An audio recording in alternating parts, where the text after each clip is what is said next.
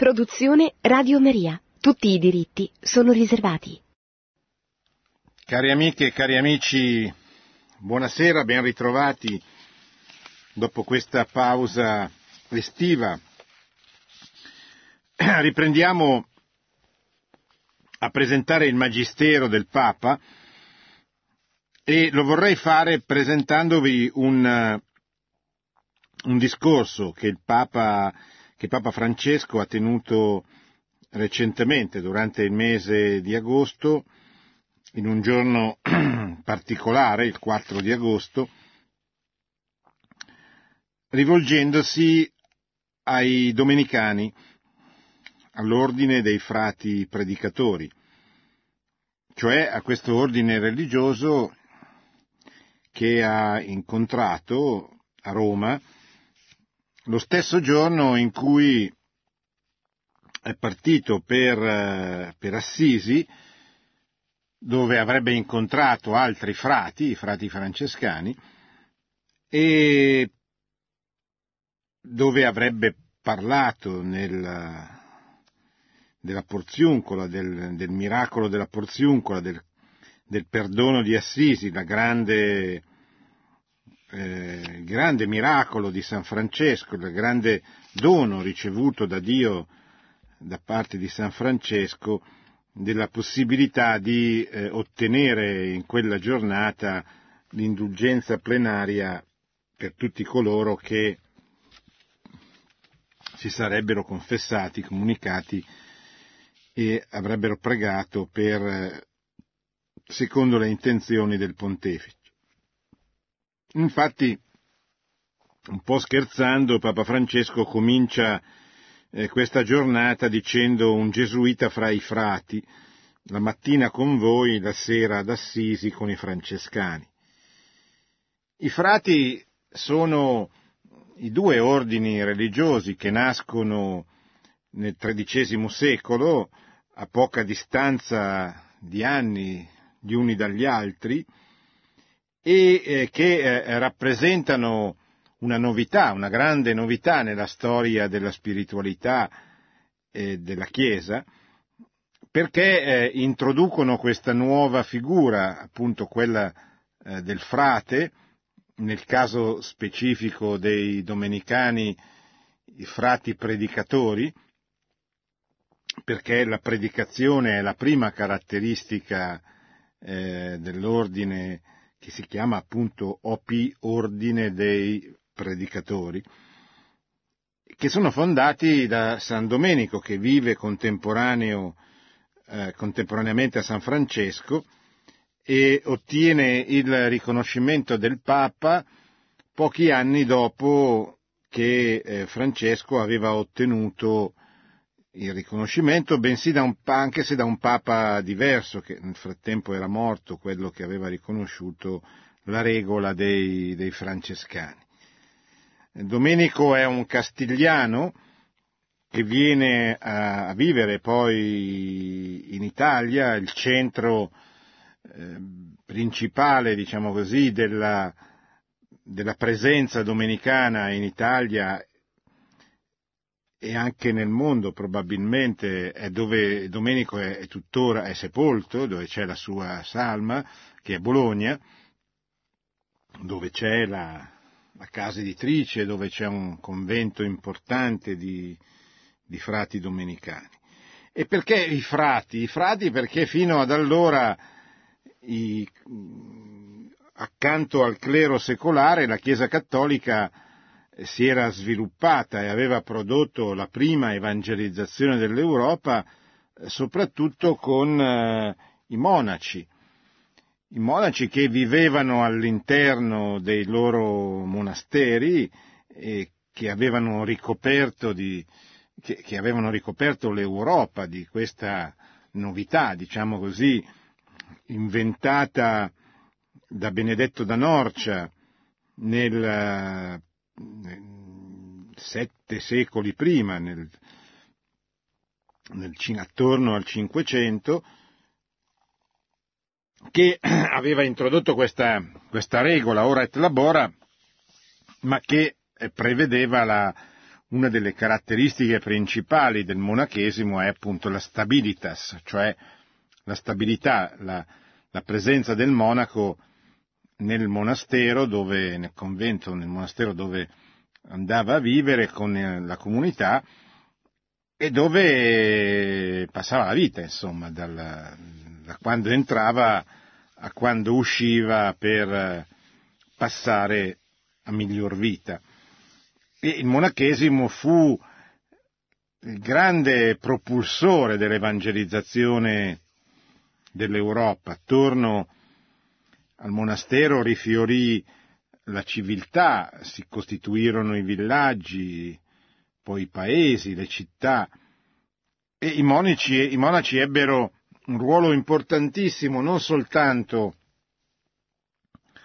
spirituale, anche se soprattutto, ma anche proprio culturale, anche di civiltà, come, come disse a Parigi Benedetto XVI, i monaci eh, cercando Dio hanno scoperto il formaggio, hanno inventato il formaggio, hanno inventato la birra, hanno inventato tutta una serie di prodotti che oggi noi, se li vogliamo buoni, andiamo a comprare, andiamo a prendere nelle foresterie dei monasteri, perché sappiamo che lì eh, c'è eh, un, un modo di produrre le cose più rispettoso, comunque rispettoso di quello che nei grandi supermercati viene venduto come prodotto biologico, come cioè prodotto naturale senza interventi eh, artificiali, chimici, eccetera.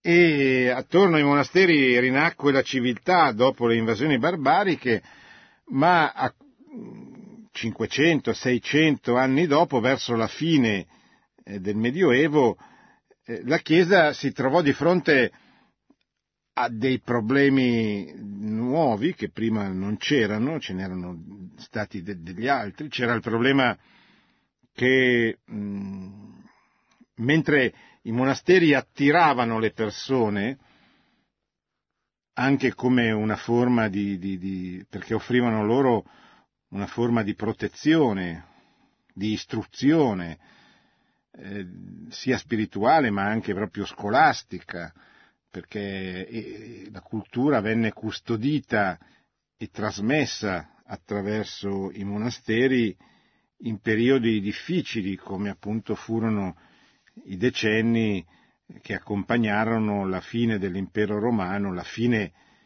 di una grandissima civiltà e eh, il lungo periodo delle invasioni barbariche, che poi, popoli che poi si convertirono, ma come sapete le conversioni producono i loro risultati, soprattutto le conversioni dei popoli, sulla lunga distanza.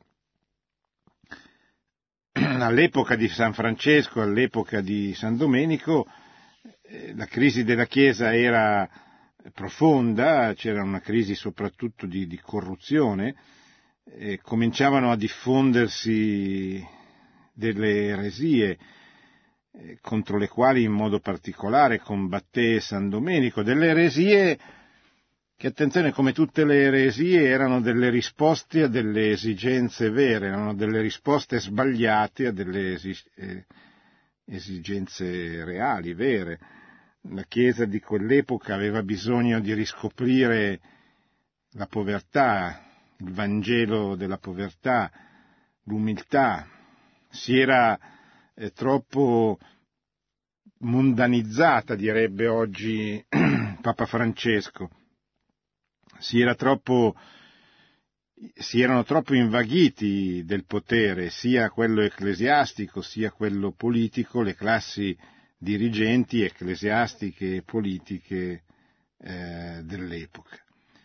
E Francesco darà una grandissima eh, risposta nell'obbedienza, nella fedeltà, ma incarnando il modello del frate povero. Il frate, cioè colui che non, non, non sta più all'interno del suo monastero come il monaco ad aspettare la popolazione che andava a cercarlo per chiedere la parola di Dio e avere anche tante altre cose.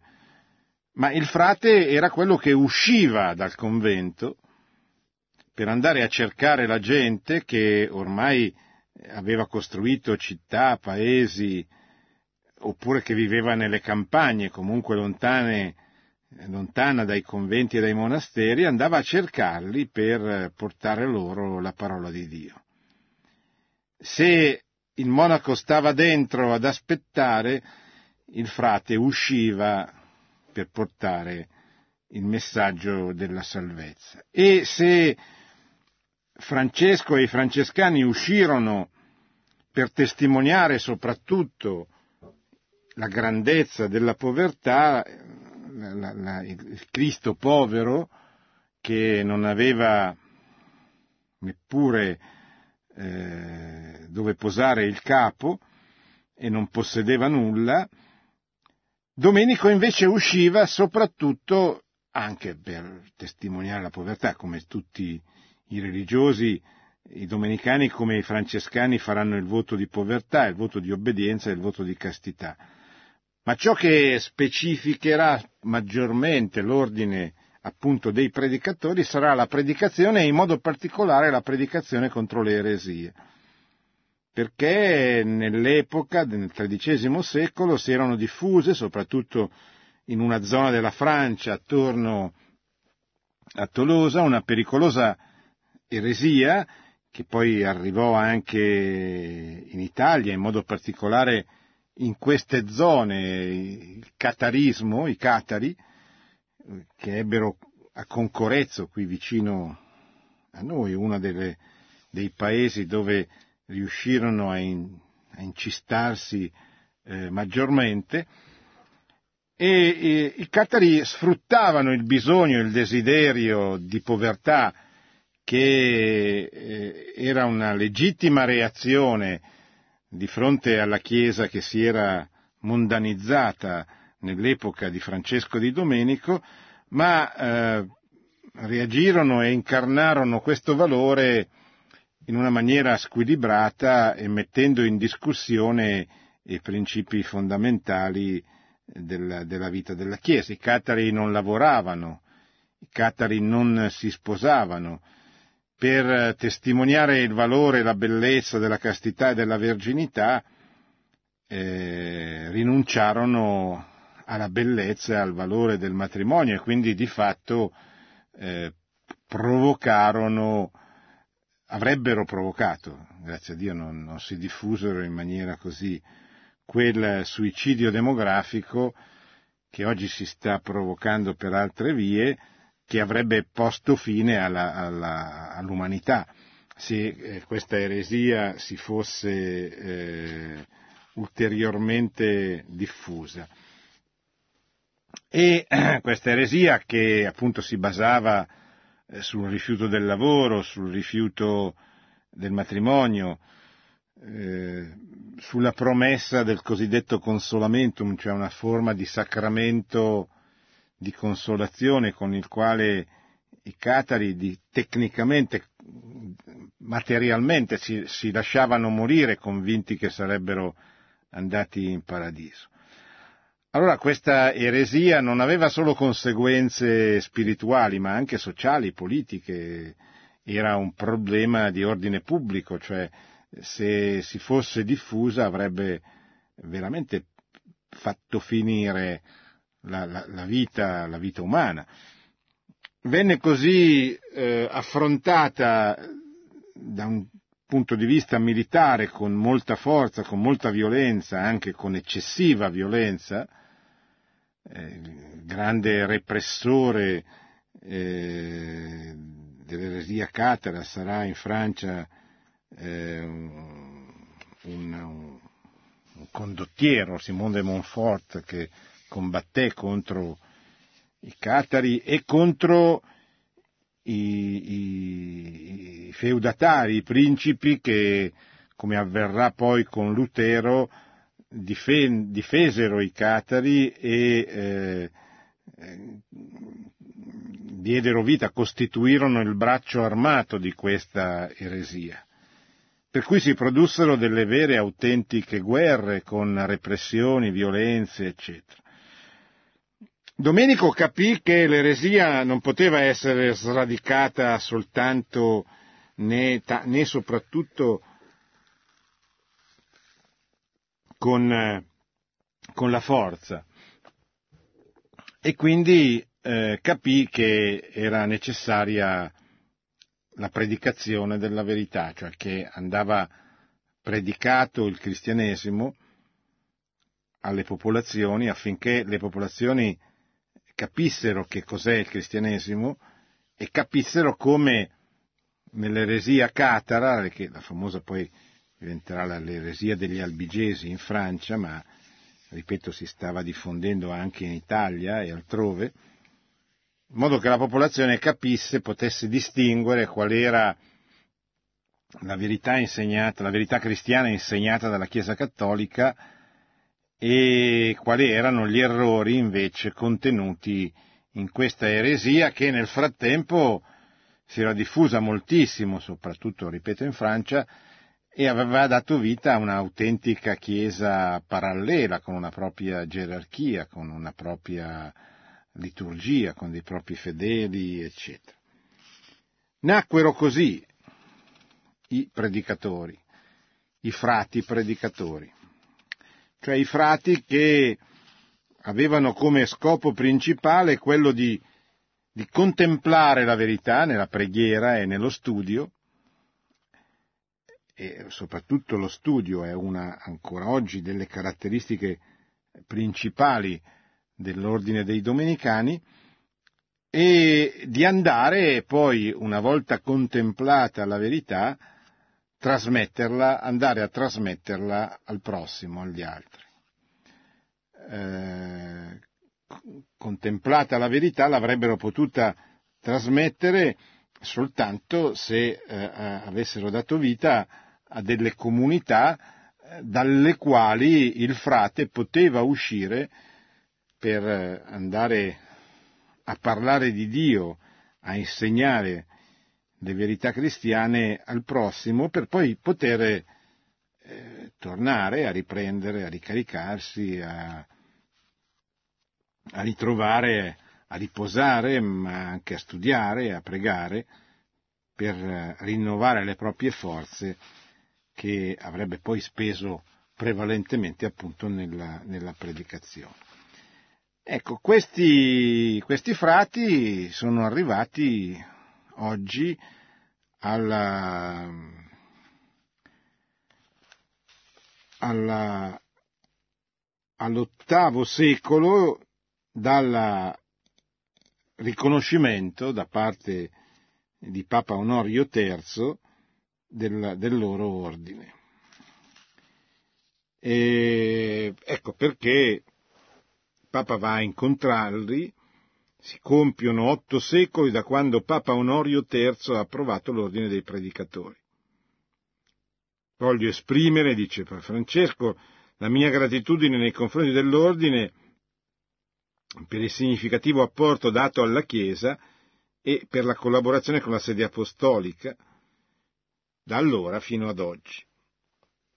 Questo ottavo centenario, dice Papa Francesco, ci porta a fare memoria di uomini e di donne di fede e di lettere, contemplativi e missionari, martiri e apostoli della carità, che hanno portato ovunque la carezza e la tenerezza di Dio, arricchendo la Chiesa e mostrando nuove possibilità per incarnare il Vangelo attraverso la predicazione, la testimonianza e la carità tre pilastri che garantiscono il futuro dell'ordine, mantenendo la freschezza del carisma fondazionale. Ecco, il Papa, questo breve discorso, parla di tre, di tre punti sostanzialmente, di tre pilastri, come li chiama, che caratterizzano la vita di, questa, di questi frati, di questo ordine religioso. la predicazione, la testimonianza, la carità. Attenzione, è un papa, anche qui è singolare, un papa gesuita che parla ai frati, domenicani in questo caso e francescani poche ore dopo. No? I gesuiti, sapete, è una compagnia, non è un vero e proprio ordine religioso che ha molte somiglianze con eh, i frati, anche i gesuiti sono chiamati soprattutto alla missione, all'apostolato esterno, anzi sono ancora meno tenuti dei, dei frati alla vita di comunità, anche se vivono in comunità. I gesuiti nasceranno 300 anni dopo, nel pieno della crisi protestante, per rispondere in qualche modo alla crisi eh, provocata dalla riforma protestante, ma anche per rispondere alla crisi della Chiesa e nella Chiesa che la riforma protestante aveva sfruttato per diffondere i suoi errori. Voi sapete che all'epoca di, di Lutero e di Ignazio la Chiesa, soprattutto la Chiesa tedesca, ma in generale anche la Chiesa di Roma, viveva una grande crisi simile a quella di 300 anni prima. Un parallelo interessante sarebbe proprio quello di, tra Francesco, tra, tra San Francesco e, e Lutero. Cioè di fronte alla stessa crisi, cioè la mondanizzazione della Chiesa, Francesco risponde incarnando nella sua vita, nella sua testimonianza e, quella, e in quella di coloro che lo seguiranno, la virtù che maggiormente doveva essere posta in evidenza in quel momento perché era maggiormente attaccata, cioè la virtù della povertà. Il Cristo povero il cristiano povero, senza nulla, nudo, come apparirà, come si, si spoglierà davanti al padre, davanti al vescovo, proprio per dire io questo voglio testimoniare. Ignazio ha di fronte una chiesa simile, una chiesa mondanizzata, una chiesa invaghita del potere economico ma anche politico, eccetera e, e anche lui eh, in qualche modo risponde più che incarnando, non, i gesuiti fanno il voto di povertà come i francescani, ma certamente non è la cosa più importante, la cosa messa maggiormente in luce, però certamente eh, Ignazio mostra ai suoi contemporanei le esigenze morali, spirituali, sociali del Vangelo. Essere cristiani è una cosa seria, una cosa importante che impedisce di eh, subire quella mondanizzazione che la Chiesa del suo tempo aveva subito. E allora, come avviene spesso, la grande risposta della Chiesa all'epoca di Ignazio è la missione. Quando c'è una crisi interna, il miglior modo è rispondere portando il Vangelo ai lontani. E i gesuiti, i gesuiti riportano il Vangelo nelle zone che erano state, diciamo così, eh, oggetto della propaganda protestante. I gesuiti ritornano nell'Inghilterra, molti dei quali moriranno martiri per la fede, ritornano in Germania, ritornano nei paesi del nord Europa, mm, guidano, formano le classi dirigenti dei popoli europei rimasti fedeli alla Chiesa cattolica e contribuiscono all'evangelizzazione eh, delle Americhe un gesuita papa oggi, il primo papa gesuita, va a parlare ai frati. E lo fa mostrando così facendo proprio la bellezza della Chiesa cattolica, la sua, la, la sua ricchezza, mm, perché nella Chiesa cattolica ci sono tantissimi modi di rendere gloria a Dio, ci sono tantissimi modi di santificarsi, ci sono tantissimi modi di incarnare l'unica verità rivelata, l'unico magistero insegnato. Molto diversi, ma molto diversi, eppure tutti, diciamo così, orientati su una persona, la persona di Cristo. Dio spinse San Domenico, continua il Papa, a fondare un ordine di predicatori, essendo la predicazione la missione che Gesù aveva affidato agli Apostoli. È la parola di Dio che brucia dentro e spinge ad andare per annunciare Gesù Cristo a tutti i popoli. Il padre fondatore, cioè San Domenico, diceva prima contemplare, poi insegnare evangelizzati da Dio per evangelizzare. Senza un'unione forte con Lui la predicazione potrà essere del tutto perfetta, molto argomentata e perfino ammirevole, ma non tocca il cuore, che è quello che deve cambiare. È altrettanto imprescindibile lo studio serio e assiduo delle materie teologiche, quanto tutto ciò che permette di avvicinarci alla realtà e dare ascolto al popolo di Dio. Il, il predicatore è un contemplativo della parola e anche un contemplativo del popolo che attende di essere compreso. E qui cita la sua esortazione apostolica Evangeli Gaudium. Tante verità importanti in queste poche parole. Volete diventare dei predicatori, volete contrastare le eresie? Allora nacquero così i predicatori e oggi le eresie da contrastare non mancano, pensiamo soltanto all'ideologia del gender, al relativismo che domina. Allora bisogna studiare. Se vogliamo proteggere i nostri cari, i nostri amici, i nostri popoli dagli errori, dobbiamo conoscere la verità, studiare la verità, trasmettere la verità, ma per trasmettere bisogna conoscere, per conoscere bisogna studiare. Lo studio è una cosa importante che non riguarda soltanto i domenicani, riguarda tutti noi, se vogliamo veramente essere dei cristiani, autentici, che vogliono essere dei testimoni veri della, della parola di Dio, della figura di Cristo, dobbiamo studiare. E nessuno si spaventi, cioè studiare non significa che ognuno deve andare a scuola, tornare a scuola, andare all'università.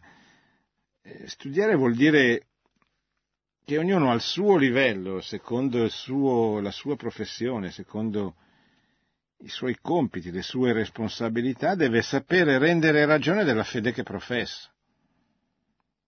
Cioè, sei cristiano, primo devi avere, non devi avere paura di dirlo pubblicamente, quindi devi esporre pubblicamente. Secondo, devi trasmettere, devi predicare, se vogliamo, visto che stiamo parlando dei domenicani. Predicare non significa salire sul pulpito e fare la predica. Predicare vuol dire sapere presentare e difendere la ragione e con la ragione, con l'uso dell'intelligenza, la propria fede. E questo guardate che avviene anche in famiglia, perché i figli, i nipoti, gli amici dei figli, i parenti ti chiedono ma perché vai a messa? E noi dobbiamo saper dare delle risposte. Perché preghi? Perché credi in Dio? Chi è Dio? Chi è Gesù Cristo? Portate, provate a portare un figlio, un bambino, un nipote in chiesa e comincerà a fare delle domande. Che cosa fa il prete sull'altare? Che cos'è la chiesa? Perché questa casa così bella o brutta? Perché purtroppo ci sono anche le chiese brutte Perché la Bibbia? Cos'è la Bibbia? Allora, noi dobbiamo sapere dare delle risposte, per dare delle risposte dobbiamo studiare, per studiare dobbiamo chiedere, o chiedere dei libri, o chiedere a delle persone di farci, di formarci, di darci un po' di formazione. Quello che manca tantissimo nelle nostre parrocchie è la formazione, formazione catechistica, la formazione sociale, la formazione della dottrina sociale della Chiesa, che è uno dei modi attraverso i quali noi diciamo che cos'è il cristianesimo ai nostri contemporanei. Perché il cristianesimo non è soltanto la messa, la chiesa, la spiritualità, il cristianesimo è anche la risposta alle domande perché paghiamo così tante tasse? Perché nascono così pochi bambini nel nostro paese? Perché l'Italia muore con il suicidio demografico che la caratterizza? Perché hanno approvato una forma di matrimonio fra persone dello stesso sesso? E che cosa dobbiamo fare e come dobbiamo rispondere? Ora, tutte queste sono domande alle quali noi, se vogliamo essere veri cristiani, non possiamo non dare risposte. E tutto sommato anche Radio Maria stessa è una forma di, di formazione permanente, di insegnamento permanente, oltre che di preghiera, alla quale ciascuno di noi attinge per, eh, così, per armarsi, per diventare capace di, intanto di resistere alle sirene del mondo, alle ideologie, alle menzogne, alle falsità, ma poi di diventare capace di, di convincere di trasmettere. Trasmettere più efficacemente la parola di Dio richiede la testimonianza. Ecco, non basta conoscere, bisogna testimoniare con la vita. Paolo VI diceva che Oggi la gente è disposta ad ascoltarti come maestro se sei un testimone. Cioè se tu gli fai vedere con la tua vita chi sei come cristiano, come cattolico. Maestri fedeli alla verità e testimoni coraggiosi del Vangelo. Il testimone incarna l'insegnamento, lo rende tangibile, attraente, non lascia indifferente nessuno. Unisce alla verità la gioia del Vangelo. Attenzione, la gioia del Vangelo è fondamentale. Un santo triste è un triste santo, diceva un prete che mi predicò gli esercizi spirituali tanti anni fa. Un cristiano non può essere triste, non può permetterselo deve volere essere pieno di gioia, come era Santa Teresa, che passò la vita nell'oscurità, nella tristezza, nella desolazione, nell'assenza di Dio.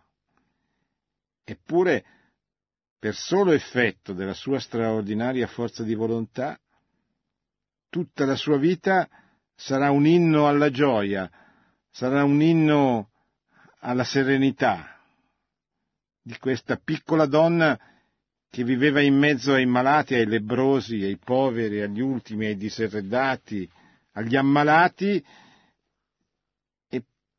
eppure trasudava, traspirava, mostrava al mondo la gioia di essere cristiani, la gioia di professare il Vangelo, conquistando anche le persone lontane, le persone ostili, con la sua gioia con la sua serenità. San Domenico diceva ai suoi seguaci, a piedi scalzi andiamo a predicare. Ci ricorda il passo del roveto ardente, quando Gesù disse a Mosè, togliti i sandali dai piedi, perché il luogo sul quale tu stai è una terra santa. Il buon predicatore è consapevole di muoversi in una terra santa, perché la parola che porta è santa e lo sono anche i suoi destinatari. I fedeli non hanno bisogno soltanto di ricevere la parola nella sua integrità, ma devono anche sperimentare la testimonianza di vita di colui che predica. I santi hanno portato frutti abbondanti perché con la loro vita e la loro missione parlano con il linguaggio del cuore, che non conosce barriere ed è comprensibile a tutti. Attenzione, il cuore. Il cuore è, è, ciò a cui noi dobbiamo puntare. È al cuore che dobbiamo puntare. Perché se non cambia il cuore delle persone, a cominciare dal nostro cuore, non cambia niente. Anche la verità che professiamo, se non è sostenuta dal cuore, e per cuore intendo ciò che fa un uomo un uomo, la sua volontà, la sua anima, la sua intelligenza, la, l'orientamento della sua vita è determinato dal cuore, cioè dalla sua volontà, che è quello che più appare immediatamente in una persona. Cosa vuoi fare? Cosa vuoi essere? Dove vuoi andare? Questo è il cuore che ce lo dice. Poi certo, il cuore buono ha bisogno dell'intelligenza, perché l'intelligenza gli fa vedere la meta. Ma se non c'è il cuore questa meta, non diventa veramente la meta della propria vita e non fa innamorare nessuno, non, non diventa attraente per nessuno. I santi hanno portato frutti abbondanti perché hanno parlato con il linguaggio del cuore. Infatti il predicatore e il testimone devono essere nella carità. Senza la carità non c'è nulla. Come dice San Paolo nel suo inno alla carità, potresti parlare le lingue degli angeli, ma senza la carità sei nulla, senza l'amore sei nulla. Potresti fare i miracoli, potresti trasformare le pietre in oro, ma se non avessi la carità non sarei nulla. Perché la carità è ciò che rimarrà, anche quando non ci sarà più bisogno della fede, anche quando non ci sarà più bisogno di sperare, allora rimarrà solo la carità, rimarrà l'amore. Ecco perché dice San Paolo, la carità è la virtù più grande, è la virtù più importante, perché è ciò che rimane per sempre a significare l'esistenza di una persona. Senza questa saranno discutibili e sospetti i predicatori. San Domenico ebbe un dilemma all'inizio della sua vita che segnò tutta la sua esistenza. Come posso studiare su pelli morte mentre la carne di Cristo soffre? È il corpo di Cristo, vivo e sofferente, che grida al predicatore e non lo lascia in pace non ci deve lasciare in pace, non dobbiamo, noi non possiamo essere cristiani veri se non sentiamo sempre il desiderio, l'ansia di volere conquistare anime, di volerle portare a Cristo. Come diceva Agostino, la nostra anima è inquieta perché ci hai fatto tu e finché a te non torniamo non potremo trovare veramente la pace idem finché sappiamo che c'è qualcuno che non ha ancora riconosciuto in Cristo il Signore del mondo, il suo Signore, il Signore della storia, noi non possiamo essere tranquilli e soddisfatti. Questo è il cristiano. E questo cristiano non, non sta mai fermo da un certo punto di vista, è sempre alla ricerca di modi nuovi per fare la gloria di Dio. Guardandoci intorno, con, conclude poi il Papa, riscontriamo che l'uomo e la donna di oggi sono assetati di Dio, quanta sete c'è in giro. E ce n'è di più, tanto è più, più è inconsapevole. Tante persone oggi muoiono di sete, cioè hanno un disperato bisogno di Dio e non lo sanno, e proprio perché non lo sanno hanno un bisogno disperato di Dio. sono la carne viva di Cristo che, che grida ho sete, come ha, come ha gridato sulla croce poco prima di morire. Ho sete di una parola autentica e liberatrice, di un gesto fraterno e di tenerezza. Questo grido ci interpella e deve costituire l'ossatura della missione e dare vita alle strutture e ai programmi pastorali. Pensate a questo quando riflettete sulla necessità di aggiustare l'organigramma dell'ordine per discernere la risposta che si deve dare a questo grido di Dio. Quanto più andremo a saziare la fede del prossimo, tanto più saremo predicatori di verità, di quella verità annunciata con amore e misericordia, di cui parla Santa Caterina da Siena nel libro della Divina Dottrina. Nell'incontro con la carne viva di Cristo siamo evangelizzati e ritroviamo la passione di essere predicatori e testimoni del suo amore e ci liberiamo dalla pericolosa tentazione oggi così attuale dell'ognosticismo. L'ognosticismo è una forma di eresia, una malattia ideologica che accompagna la storia della Chiesa. C'era nei primi anni, ma c'è ancora oggi. È la pretesa che esista una verità conoscendo la quale ci si possa salvare a prescindere da Cristo. L'ognostico è colui che crede che esista una via di salvezza che non è quella di Cristo che prescinde da Cristo. Ed è una via che passa attraverso la conoscenza, è una via per pochi, è una via per iniziati, ma non è la vera via, non è la via di Cristo, non è la via della salvezza. L'ognostico oggi ritorna, o, meglio è ritornato nel Novecento, dentro e dietro le ideologie esoteriche e non esoteriche. L'ognostico era nel, era nel nazismo, era nel comunismo. L'ognostico è in tutte quelle pretese di poterci salvare, di poter arrivare, accedere alla verità attraverso una via scelta da noi, che non è la via che ci viene proposta da Cristo.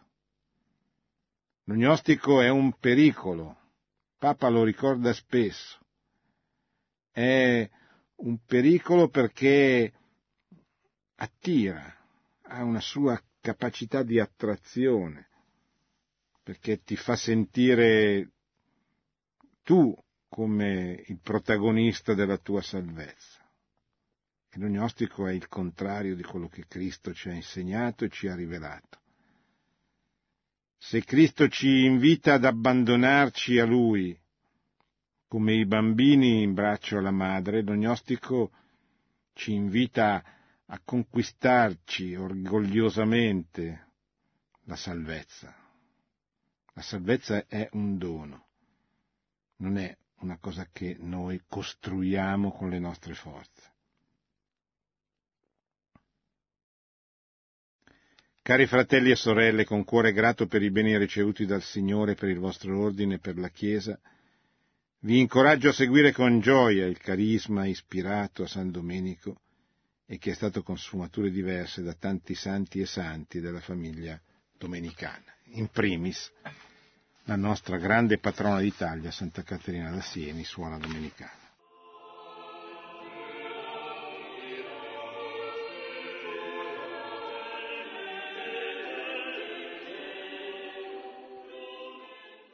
Pronto? Buonasera. Buonasera. Eh, buonasera. sono Francesca, chiamo da Cagliari. E ascolti, a proposito dell'amore che supera il mondo, a proposito di quello che diceva appunto San Paolo sulla carità, io stasera ho ascoltato una trasmissione dove una, una madre eh, ha, ha, praticamente fatto rinascere un figlio dopo cinque anni di coma. Questo ragazzo ha aperto gli occhi e ha, i giornalisti mi hanno detto ma mi senti un po' che cosa ti ha fatto rinascere, riaprire gli occhi, parti, rivivere e lei ha detto l'amore questa, questo ragazzo si è ripreso dal coma il venerdì santo, mh, mm, appunto precedente alla Pasqua di resurrezione e mh, mm, questo veramente mi ha, mi ha, profondamente toccato, cioè la madre ha pregato in continuazione, gli ha dato tanto amore, questo amore l'ha fatto uscire dal coma nonostante i medici e, e lì ha parlato un primario, insomma eh, non qualsiasi, appunto era impossibile per loro che la, la, il figlio eh, vittima di un incidente stradale si riprendesse. Poi ascolti, io sono un insegnante, sto oggi il collegio dei docenti, hm, eh, c'è nata una discussione sull'insegnamento alternativo alla religione cattolica e praticamente è stato proposto con, con, tanta gioia della dirigente la lettura dei quotidiani in classe. E, mi può dare un consiglio? Io vorrei parlare a, tu per tu a questa dirigente eh, che è caso contrario alle benedizioni. Qui da 40 anni si fanno le benedizioni a scuola e questa ha mandato via il prete eh, infuriata perché praticamente la, la, scuola era un posto dove eh, insomma la, eh, la, la, religione doveva rimanere un fatto semplicemente privato, eh, ognuno le benedizioni se le fa a casa sua. Io dico, è giusto, siamo in una democrazia, certamente, eh, ci sono anche ragazzi di altre religioni, ma le benedizioni fanno, fanno che solo bene, eh, sono portatori di bene, di pace, di amore, questo amore che appunto una, non viene, viene, attaccato in continuazione, che invece è fonte di vita e di, di insomma, dunque mi può dare una, una, una, parola di speranza. Io la ringrazio e prego sempre per lei e per tutti voi. Buonanotte. Buonanotte. Sì, grazie Francesca. Ma sa, lì eh, chiaramente siamo di fronte a un blocco ideologico. Credo che l'unica cosa che si possa fare oltre alla preghiera tentare di parlare personalmente con questa persona per cercare di, così, di attenuare, di spegnere questo odio, questo rancore che si porta dentro. E per il resto, beh, eh, certamente mm, è vero che il cristianesimo, come tutta la verità, deve essere proposto e, e viene amato e apprezzato proprio nella misura in cui diventa una conquista.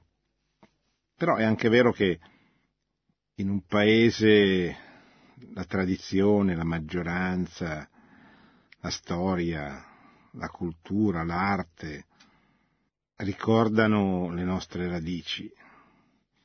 E quindi eh, bisognerebbe spiegare che a questa signora che perché vuole privare i giovani che ha di fronte delle proprie radici, dove sono seduti. Perché, spiegare, perché non spiegare, cioè non mostrare concretamente qual è la fede da cui sono nate le cattedrali, le chiese, gli ospedali, la cultura, il giro mentale, la letteratura che lei fa studiare ai suoi allievi. Allora, dire, signora, lei si, si, si prende la, la responsabilità di, di, produrre questa frattura, di produrre questo taglio. Allora lì si capisce se la signora ha un'ideologia, professa un'ideologia, oppure è semplicemente succube di luoghi comuni. Ecco, questo è un modo anche per capire che cosa sta dentro questa persona. Però l'unica cosa è affrontarla personalmente e cercare di capire anche personalmente che cosa le passa per, per, per la testa. Pronto? Eh, sì, pronto, professore? Sì, buonasera. Eh, buonasera, sono Giovanna, la chiamo da, da Milazzo. Sì. Eh, io ho ascoltato con, con, attenzione quello che lei ha detto circa, soprattutto pongo l'accento sul problema dell'essere cristiani. Lei dice che per essere cristiani bisogna eh, innanzitutto testimoniare la, la, nostra fede apertamente, senza avere paura, insomma, di niente e di nessuno. E poi dice anche che bisogna in qualche modo evangelizzare, testimoniare anche oltre che con l'esempio, anche con l'insegnamento. E quindi io sì, va bene, studiare è giusto, bisogna studiare, ma um, non credo che tutti abbiano la possibilità, né il tempo né la possibilità di, di, prendere anche un catechismo in mano perché magari ci sono altri impegni e non tutti hanno poi questa eh, tendenza.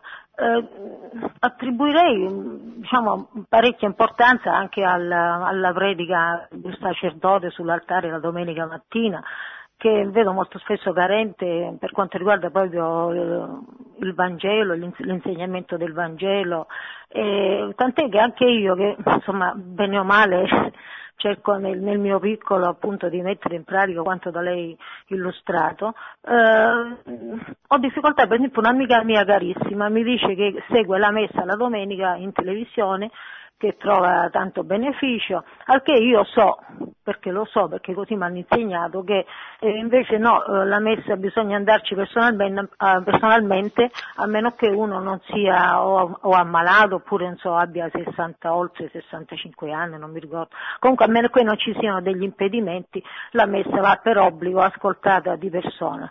Alla domanda giusta mia, della mia amica, per quale motivo, io non so rispondere perché a me il, nessuno ha detto niente, non ho il tempo di andarmi a leggere niente, il prete, il sacerdote su questo fatto tace ogni volta, insomma, io noto delle, delle, carenze, non vuole essere una critica la mia, ma casomai una cosa ricostruttiva, anche a livello proprio del, dell'evangelizzazione evangelizzazione a partire proprio a livello dei sacerdoti, oltre che dei noi fedeli naturalmente.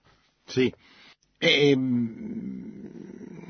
lei, intanto io cercherei di spingere continuamente all'interno della sua comunità, della sua parrocchia, perché venisse fatta la catechesi. Catechesi per gli adulti è una forma di formazione, è un modo di formazione. Io faccio catechesi agli adulti ogni 15 giorni nella mia parrocchia, e questo dovrebbe avvenire regolarmente, una volta, insomma, almeno una volta al mese, meglio una volta alla settimana, un'ora, non è che deve fare dieci ore, un'ora di, di formazione, di catechesi, dove tra l'altro lei può trovare, cogliere quell'occasione per fare queste domande. Il catechista, se non sa rispondere, si, si va a informare si prepara. Cioè ci vuole un luogo in ogni comunità, cioè ci vuole un, un, un, un tempo dedicato in ogni comunità a questa cosa qui.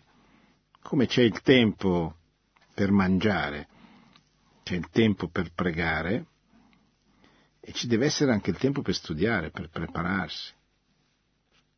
Perché se no così saremo non solo cristiani ignoranti, ma non, anche il meno, cioè nel senso uno, vabbè, ma cristiani incapaci di educare i figli, i nipoti, gli amici.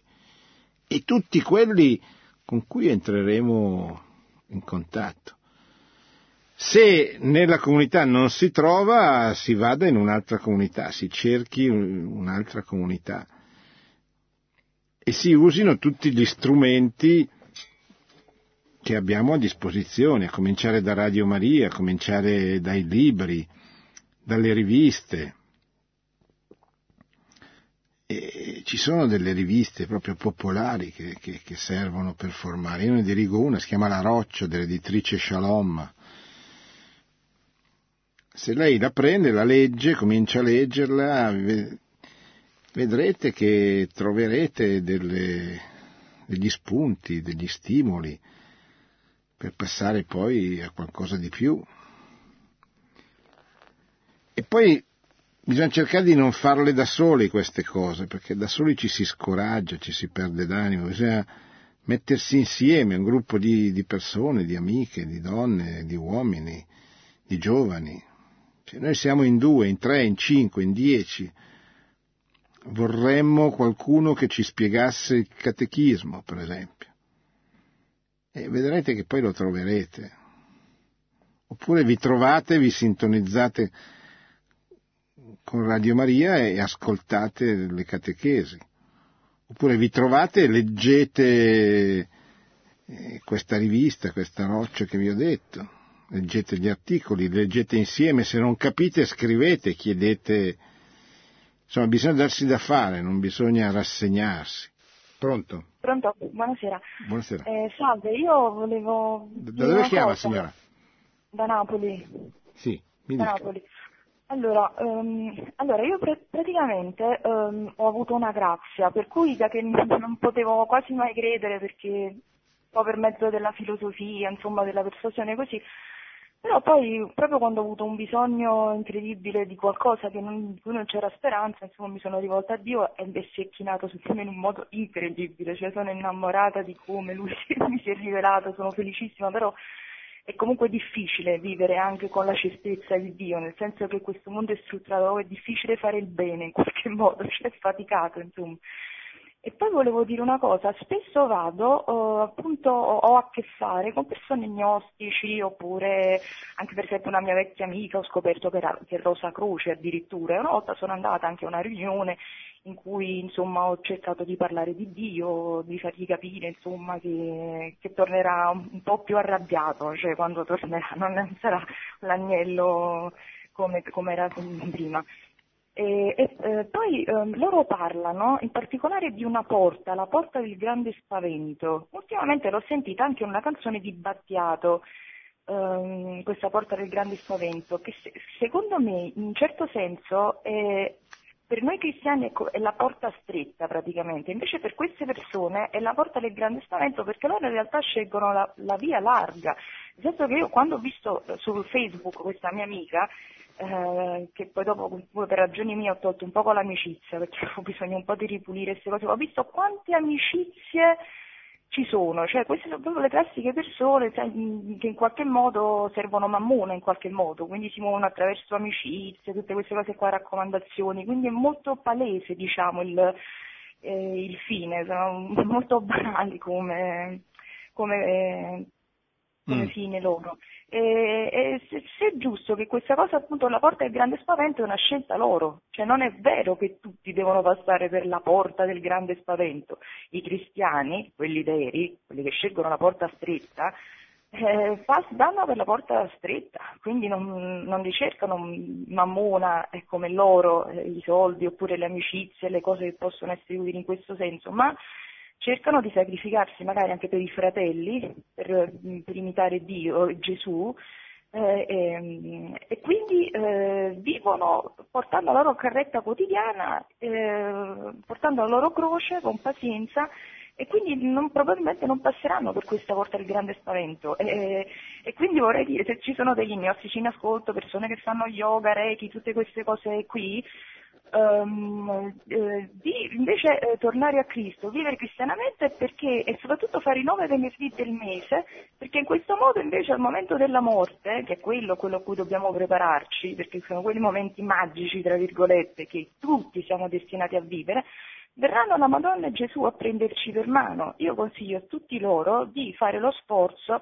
e anche se sembra scocciante così, andare invece in chiesa, perché in chiesa si possono trovare persone meno interessanti, dei gruppi che loro frequentano e fanno yoga e meditazioni varie, cose belle e tutto quanto, però lì c'è la promessa di Dio, c'è eh, il corpo di Cristo, c'è tutto ciò che è necessario veramente e nei momenti clou questa cosa poi eh, viene, il Signore si china su di noi nei momenti che verranno per tutti di disperazione dove non si potrà confidare nell'uomo, tantomeno in certi uomini eh, che hanno scelto questi misteri, queste cose che Gesù non è un mistero. È chiaro, è parola di Dio e noi siamo fatti per Lui.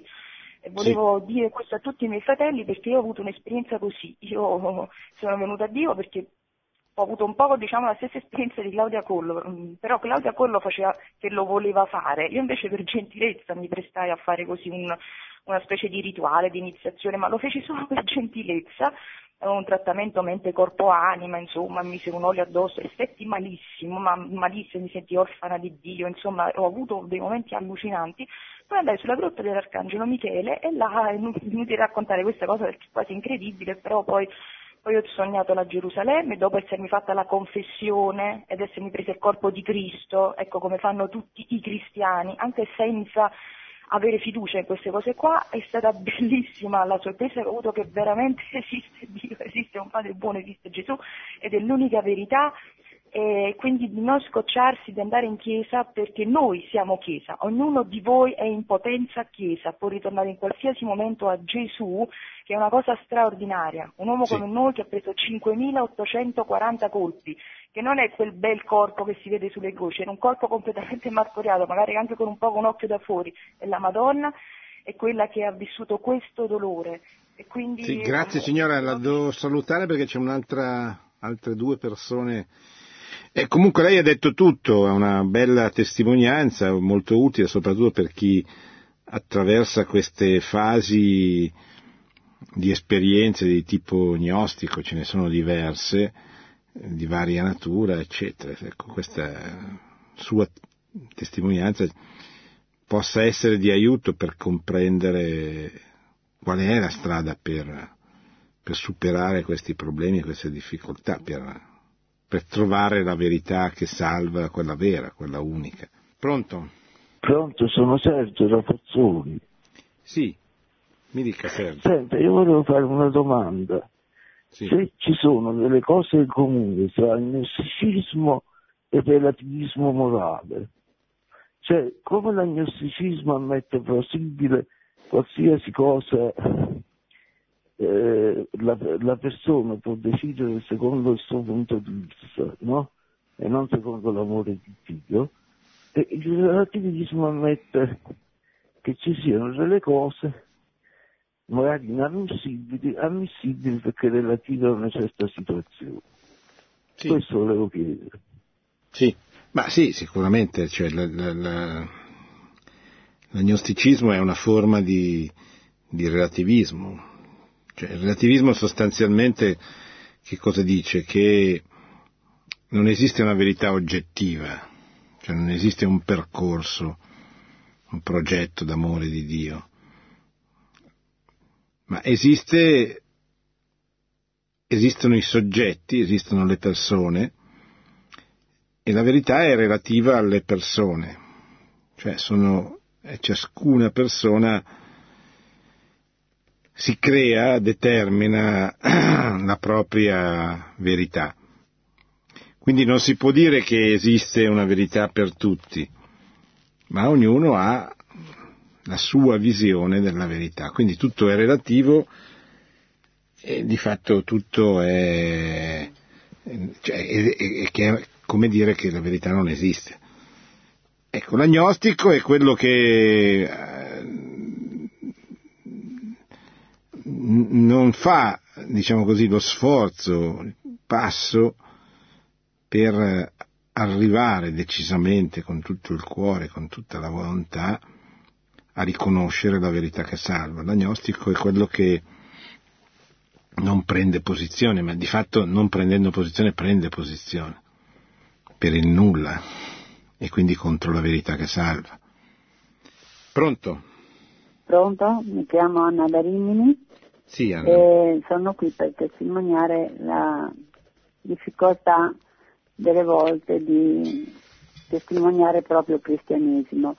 Premetto che io ho una formazione salda data da, per grazia del Signore, avendo fatto un lungo cammino dei miei catechemenali, continuando a fare servizio sempre nelle parrocchie per le sacre scritture, chiesto dai parroci.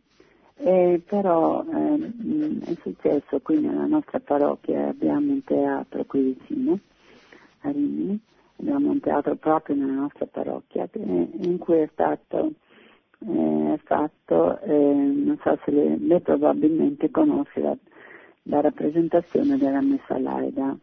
No. E questa messa è stata un'esperienza terribile almeno alla mia conoscenza perché sentire che in un teatro questa rappresentazione viene pagata 18.000 euro dal comune perché si presenti eh, eh, bestemmie a Cristo e perché la Madonna si masturbi con il rosario eh, davanti a degli spettatori eh, che ridono e si divertono.